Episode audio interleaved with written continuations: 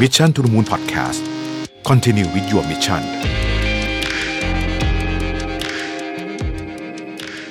สวัสดีครับยินดีต้อนรับเข้าสู่ Mission to the Moon Podcast นะครับ วันนี้มารีวิวหนังสือเล่มหนึ่งนะครับ ที่ต้องบอกว่าเป็นหนังสือที่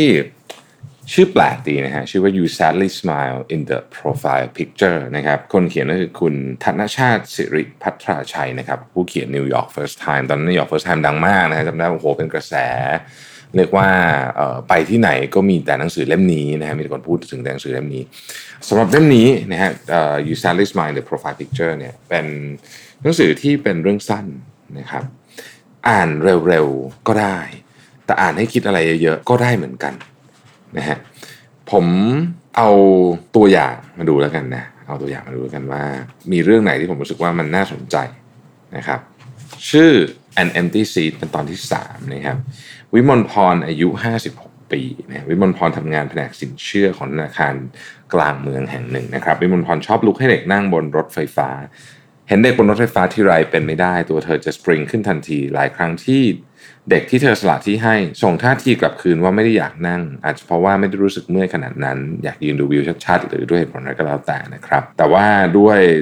ท่าทางรบเร้าของวิมลพรนี่นะครับพ่อแม่ของเด็กก็จะต้องบอกให้เด็กนั่งทุกทีไปนะฮะ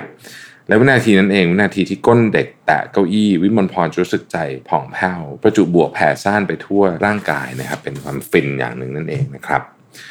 เป็นปฏิกิริยาจากต่อมไรท่อในตัววิมลพรที่ชื่อว่าต่อมความดี ดีนี่มีดอสระอี แล้วก็ยอยักษ์กรันของความดีอย่างเงี้ยนะฮะดีนะฮะเออเวลาเห็นคนไม่ทำแบบเธอ เธอจะหัวเสียมากนะครับ รู้สึกว่าคุณค่าที่ยึดถือถูกสั่นคลอนหลายครั้ง เมื่อเห็นคนไม่ลุกให้เด็กนั่งนะฮะจะถ่ายรูปเก็บไว้นะฮะจะเป็นโฟลเดอร์ รอจังหวะเหมาะจะไปประจานบนพันทิปให้หมดเลยนะครับ แล้วก็พูดถึง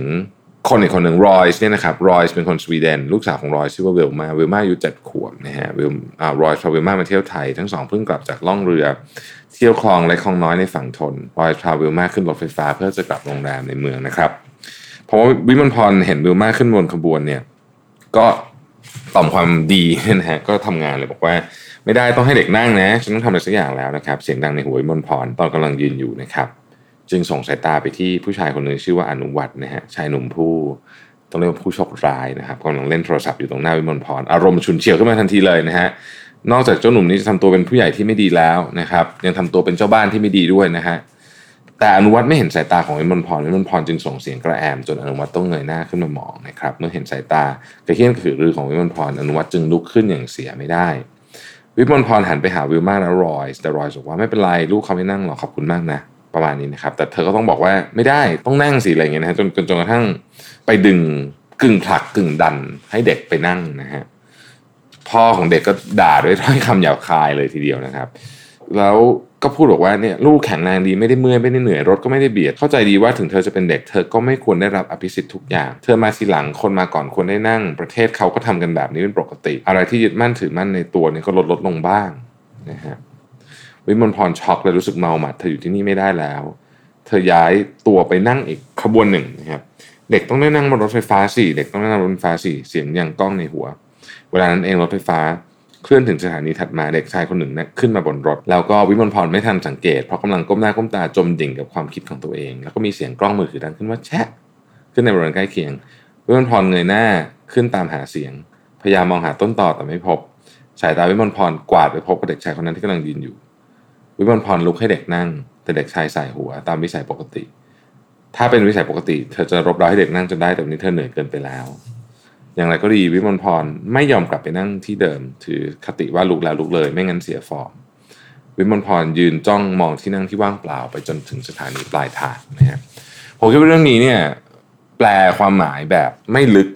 ก็คือมันมีคนแบบนี้จริง ๆ เลยแบบตรงไปตรงมาอย่างนี้เลย ก็คือฉันมีบรรทัดฐานของฉันฉันก็ต้องบังคับให้ทุกคนเนี่ยมามายึดถือบรรทัดฐานนี้ด้วยนะครับถ้าหากว่าแปลความหมายลึกไปกว่านั้นเนี่ยจริง ๆ เราเราอาจจะมีตัวของความเป็นวิมลพรอยู่ในตัว เรายึดมั่นถือมั่นกับอะไรบางอย่างมาก ๆเลย โดยที่เราไม่ฟังเหตุผลหรือไม่ฟังความจริงหรือไม่ฟังโลกที่เปลี่ยนไปด้วยซ้ำคือสิ่งที่เรายึดถือมันอาจจะเคยจริงในยุคหนึ่ง แต่ตอนนี้มันอาจจะไม่ใช่แล้วนะครับ เพราะฉะนั้นผมว่าเรื่องนี้ ฉุกคิดให้ได้เยอะทีเดียวนะฮะให้ได้เยอะทีเดียวอีกเรื่องหนึ่งครับอันนี้ผมก็ชอบนะครับ ชื่อว่า simple life นะครับวิษณุเป็นช่างภาพแฟชั่น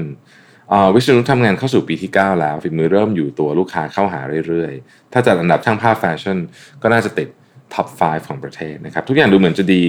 แต่กำลังใจในการทำงานของวิษณุหดหายไปทุกทีนะครับ วิษณุมีทุกอย่างที่เขาเคยอยากได้เขามีรถสปอร์ต Aston Martin V12 นะฮะ มี Patek Philippe มีเครื่องเสียง B&O นะครับ มีบ้านเดี่ยวสไตล์โมเดิร์นในหมู่บ้านจัดสรรที่ใหญ่โตนะครับ ถ้าโลกแห่งวัตถุนิยมเป็นเกมนะครับวิษณุน่าจะเล่นจบตั้งแต่อายุ 33 ปีนะครับ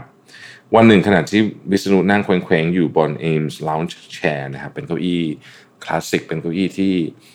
เอาไว้อ่านหนังสือนะเป็นเก้าอี้ที่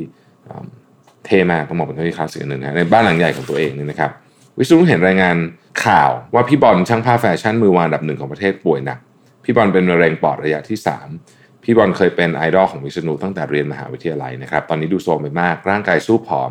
เรี่ยวแรงไม่ค่อยจะมี ให้สัมภาษณ์ได้ไม่นานก็เหนื่อยหอบเห็นดังนั้น วิศนุก็อย่างรู้บางอย่าง เราจะขวายคว้าไปทำไมทำงานหนักไปแค่ไหน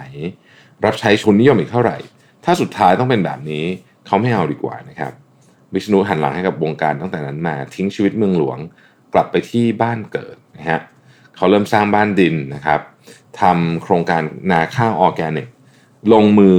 ลงแรงไม่นานที่ดินว่างเปล่าก็กลายเป็นบ้านแสนรื่นรมแห่งใหม่ของวิษณุนะครับนี่สินะชีวิตที่ดีอย่างยั่งยืนทำไมตลอดเวลานี้เราถึงมัวแต่หลงทางนะครับวิษณุยืนมองดูบ้านหลังที่สองเขาด้วยความซึ้งนะฮะ มีรอยยิ้มอิ่มเอมในใจ แต่ไม่นานนักรอยยิ้มก็เริ่มจางหายนะครับ บ้านดินของวิษณุเนี่ยมีปัญหามากมาย ด้วยการเผยโฆษณาในโรงหนังเนี่ยนะครับ วิษณุไม่ได้ศึกษาศาสตร์ของบ้านดินอย่างถี่ถ้วนนะฮะบ้านดินของวิษณุจึงบกพร่องไปหลายจุด มีความชื้นจนน่าอึดอัดชีวิตความเป็นอยู่ไม่สบาย ฝุ่นที่เพดานลอยลงพื้นบ้านตลอดเวลามาแมลงและสิ่งมีชีวิตน้อยใหญ่แวะเวียนมาเยี่ยมเยียนจนน่ารำคาญใจ อุณหภูมิที่เคยคิดว่าเย็นสบายก็ไม่ได้ขนาดนั้น ด้วยอุณหภูมิกลางคืนในชัยนาไม่ได้ต่ำจนสามารถเก็บเอาความเย็นมาแผ่ตอนกลางวันได้ แถมบ้านดินของวิษณุยังไม่เหมาะกับที่ราบน้ำท่วมถึงในภาคกลางอีกด้วยนะครับ สุดท้ายวิษณุปวดหัวจึงต้องโลสร้างใหม่ แบบเสริมคอนกรีต และสารเคมีเคลือบผิวป้องกันฝุ่นสิราคาแล้วก็ไม่ต่างอะไรกับทาวโฮมย่อมๆในเขตชานเมือง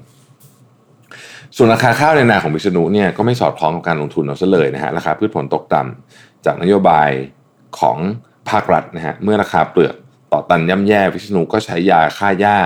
เพื่อลดต้นทุนในการเก็บกวาดวัชพืช ไม่รวมถึงใส่ยาฆ่ามาแมลง เพื่อกำจัดหอยเชอรี่อีกการใช้สารเคมีเยอะๆทำให้วิษณุเจ็บออดๆแอดๆหมดเงินไปกับการเข้าออกโรงพยาบาลเอกชนในพื้นที่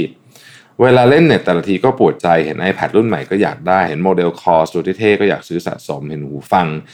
รุ่น limited ก็อยากได้มาครอบครองไลฟ์สไตล์จากอดีตยังคงตามหลอกหลอนวิษณุอยู่นะครับ ในวันที่วิษณุกำลังท้อใจกับวิถีชีวิตฝืนจริตคนเมืองหลวงนะฮะอยู่เนี่ยวิษณุก็นอนดูทีวีในโรงพยาบาล เห็นข่าวพี่บอลช่างภาพตอนแรกที่ป่วยนะหายจากมะเร็งปอดแล้วนะครับ พี่บอลเอาเงินเก็บจากการลงทุนหุ้นไปรักษามะเร็งด้วยวิธี immunotherapy ที่โรงพยาบาลในฮ่องกงนะฮะบินเครื่องบิน business class ไปสัปดาห์ละสองครั้งปัจจุบันหายดีพร้อมกับมารับงานตามปกติแล้ว เมื่อให้ สัมภาษณ์นักข่าวเสร็จพี่บอลก็กระโดดขึ้น Porsche 911 Carrera เร่งเครื่องออกตัวฝุ่นตลบไป เห็นดังนั้นวิษณุก็กลับไปเก็บเสื้อผ้าที่บ้านดินของตัวเอง และควบ Aston Martin กลับสู่เมืองหลวงที่เคยสาบส่งทันที งานแฟชั่นชิ้นต่อไปเขาวางแผนไว้ว่าจะใช้ฉากหลังเป็นบ้านดินที่กำลังลุกเป็นไฟนะฮะผมเชื่อว่าอันเนี้ยไม่สามารถแปลแบบตรงๆได้นะครับ ไม่ควรจะไปแปลความหมายของมันแบบตรงไปตรงมาแต่จริง ๆ แล้วเนี่ย บทเนี้ยผมว่าความหมายของมันมีแน่นอนมันมีเชิงของการเปรียบเทียบของการกระแทกแดกดันสังคมทุนนิยมอยู่นี่แล้วก็คนที่อยากจะใช้ชีวิตแบบที่สวนทางกระแสทุนนิยมเหมือนกันแต่อาจจะยังไม่เข้าใจเนี่ยนะครับผมว่ามันก็มีเรื่องนี้ผสมผสมกันอยู่ แต่สิ่งที่ผมรู้สึกว่าบทนี้น่าสนใจแล้วก็แล้วก็เป็นเสน่ห์เลยนะของหนังสือเล่มนี้เนี่ยก็คือการที่ไม่พยายามมองอะไรแบบ stereotype จริงๆ หลายคนจะบอกว่าที่อ่านทั้งหมดเมื่อกี้นี่มันมีความเป็น stereotype มันพูดถึง Product แบรนด์เนมพูดถึงนาฬิกาแพงๆ แต่ผมกลับมองว่าวิธีการนำเสนอเนี่ยมันตรงกันข้ามกับความเป็น stereotype เลยก็ว่าได้นะฮะชอบนะฮะอีกเรื่องหนึ่งนะครับ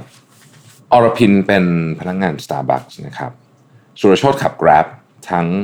รับคนและส่งอาหาร ครั้งหนึ่งสุรโชตเข้าไปสั่งเครื่องดื่ม ให้พนักงานออฟฟิศแถวนั้นนะครับสุรโชตไม่รู้เรื่องราวอะไรกาแฟอะไรชื่อยาวชะมัดเลยนะฮะ iced grande latte soy milk sugar free vanilla นะฮะ grande green tea frappuccino extra green tea ไม่ใส่ไซรัปวิปครีมชาเขียวใส่ coffee jelly คนสั่งกาแฟกันอย่างจริงๆเนาะ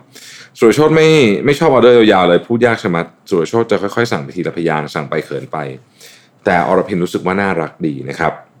เมนูร้านน้องยาวจังเลยนะสุรโชตบ่นให้อรพินฟังนะครับ เธอก็ตอบว่าแต่ละคนก็คงมีสูตรเฉพาะตัวเองแหละพี่นะฮะพักหลังมาเนี่ยคนสั่งสตาร์บัคเพิ่มขึ้นเรื่อยๆนะครับสุรโชตจึงได้วนกลับมาหาอรพินบ่อยขึ้น นานเข้าก็คุ้นหน้าคุ้นตากัน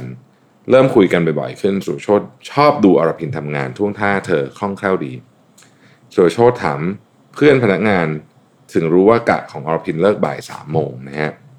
วันหนึ่งตอนรับเครื่องดื่ม สุรโชตรวบรวมความกล้าถามอรพินว่า วันนี้ไปส่งที่รถไฟฟ้าไหม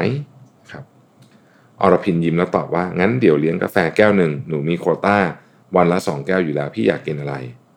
สุรโชตก็ตอบว่าเอาสูตรเฉพาะของน้องแล้วกัน ทั้งสองยิ้มให้กัน บ่ายวันนั้นขณะที่สุรโชตวิ่ง Grab ไปรับคนที่รัชดาซอยสามสุรโชตโดนวินมอเตอร์ไซค์เจ้าถิ่นตะลุมบอนทั้งมือไม้ตีนสุรโชตสมองบวม เข้า ICU โอกาสรอด 50-50 เย็นวันนั้นอรพินยืนรออยู่หน้า Starbucks พร้อม caramel cream frappuccino เพิ่ม choc chipที่กำลังละลายลงทุกที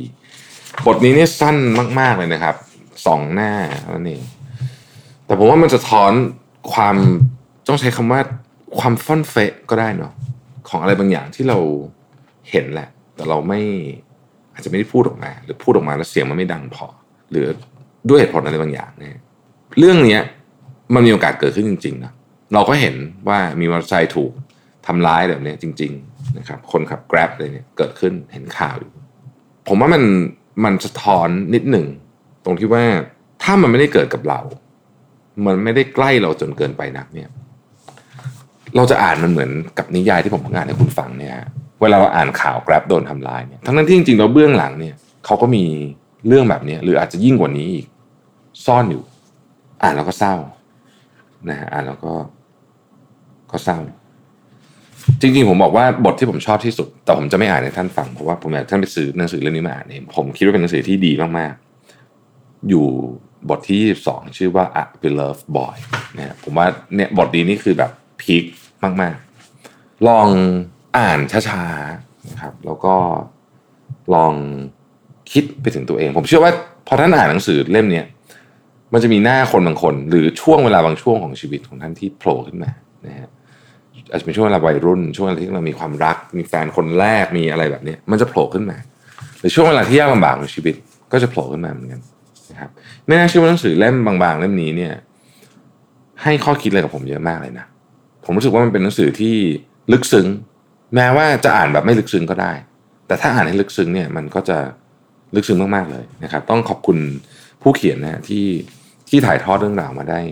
อย่างน่าสนใจมากๆ ขอท่านรักษาสุขภาพนะครับ แล้วเราพบกันใหม่วันพรุ่งนี้ สวัสดีครับ Mission to the Moon Podcast Continue with your mission